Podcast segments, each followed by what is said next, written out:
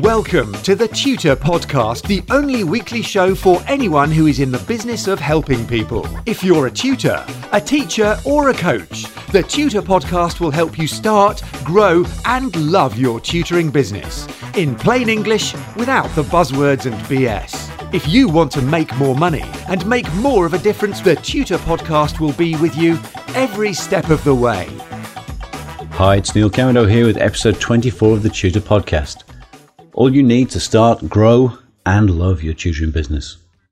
And today we're going to be talking about tax, especially how our attitudes to taxation can be confused or conflicted, and so become a stumbling block to our success. Now, before we start, I've got to give you the inevitable legal disclaimer. The content of this podcast in no way constitutes financial advice, and you're advised to seek guidance from a suitably qualified accountant, solicitor, financial advisor, or estate planner in respect of your own affairs. Well, that's that taken care of. But here's my own little disclaimer. If you have a moral issue with paying less tax, or making and keeping more money for yourself, then this isn't the podcast for you. So close the door on your way out. Okay, off we go. So, what is tax anyway? Well, it's an unpleasant and indisputable fact that governments have decided that they have the power to extract from us, by force and the threat of force, vast quantities of our money. Whatever we do, the government has its hands in the till.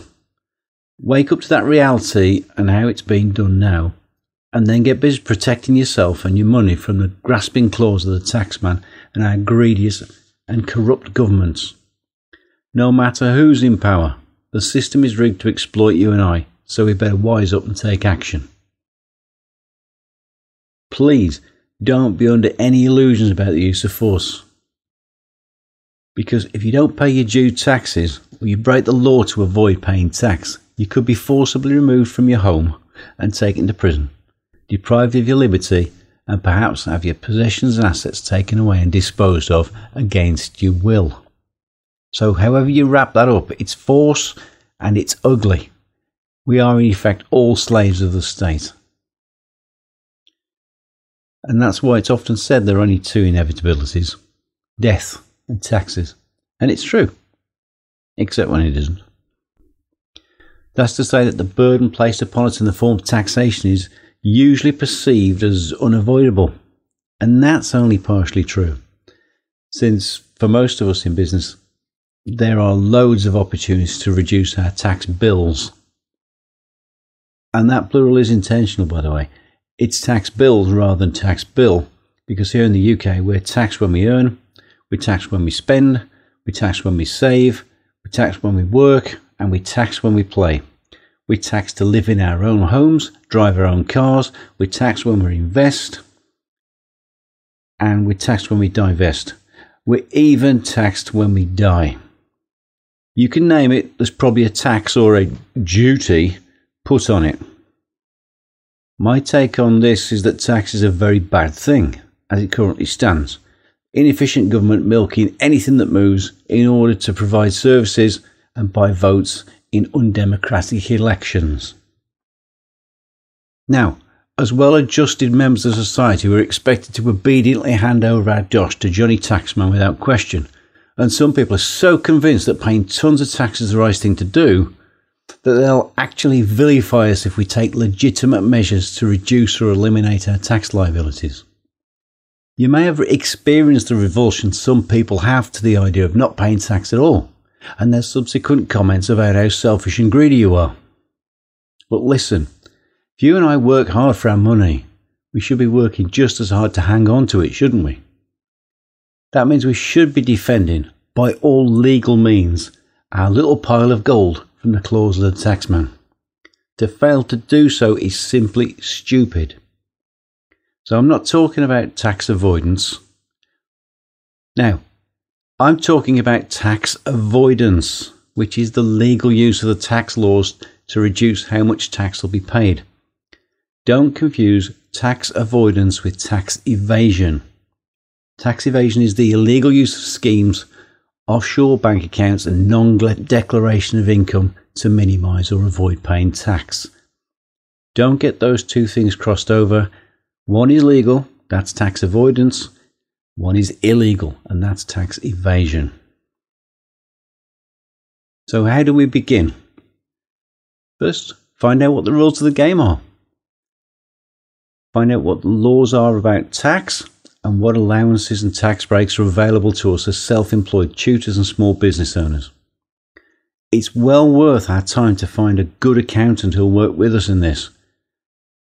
Only work within the legal framework of tax law so you can structure your affairs to minimize your tax and then maximize the amount of money you can legally hang on to so you can plan for your future and protect your legacy.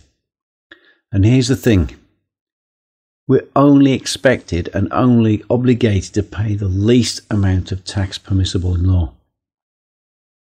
That means we should be switched on about taxes when we're deciding on our business structures.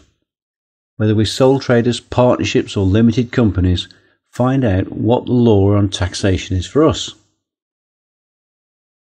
When we're planning our business strategies and operations, what work are we going to be doing? And how we're going to be doing that work? Particularly in areas for us as tutors, the law as it applies on VAT, that's value added tax, is very interesting. Check it out with your accountant.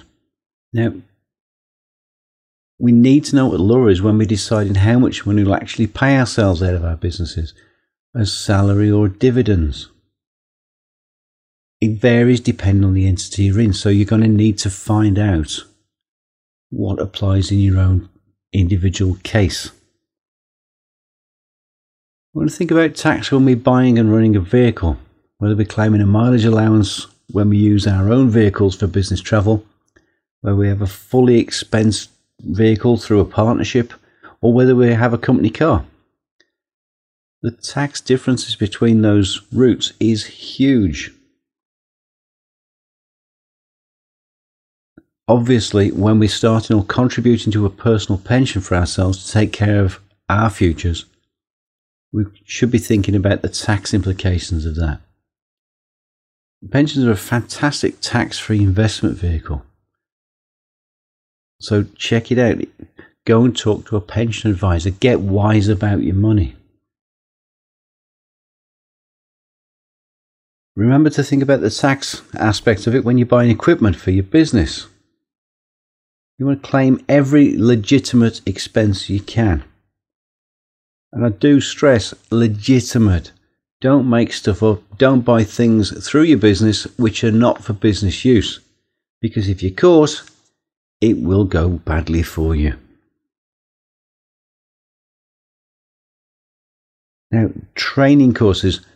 I've spoken in a previous episode about the value of ongoing education as the answers change. And training and education for your current work or business is a necessary expense of the business and it's deductible against your tax.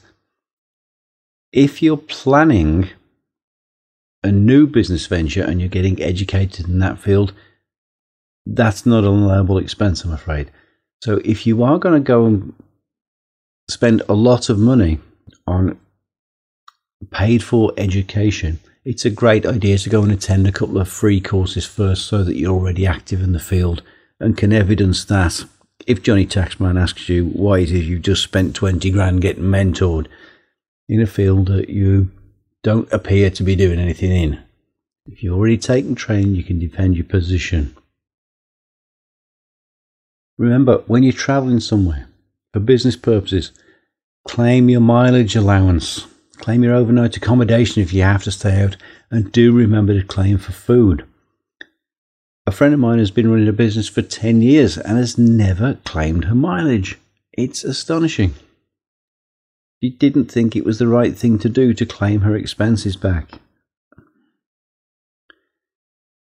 She's now started doing that. When you're working from home, HMRC's website will allow you a flat rate for working at home. But there is a slightly more complicated way of claiming a room related expense provided the rooms are not used exclusively for business, because that would have council tax, and other tax, implications for you.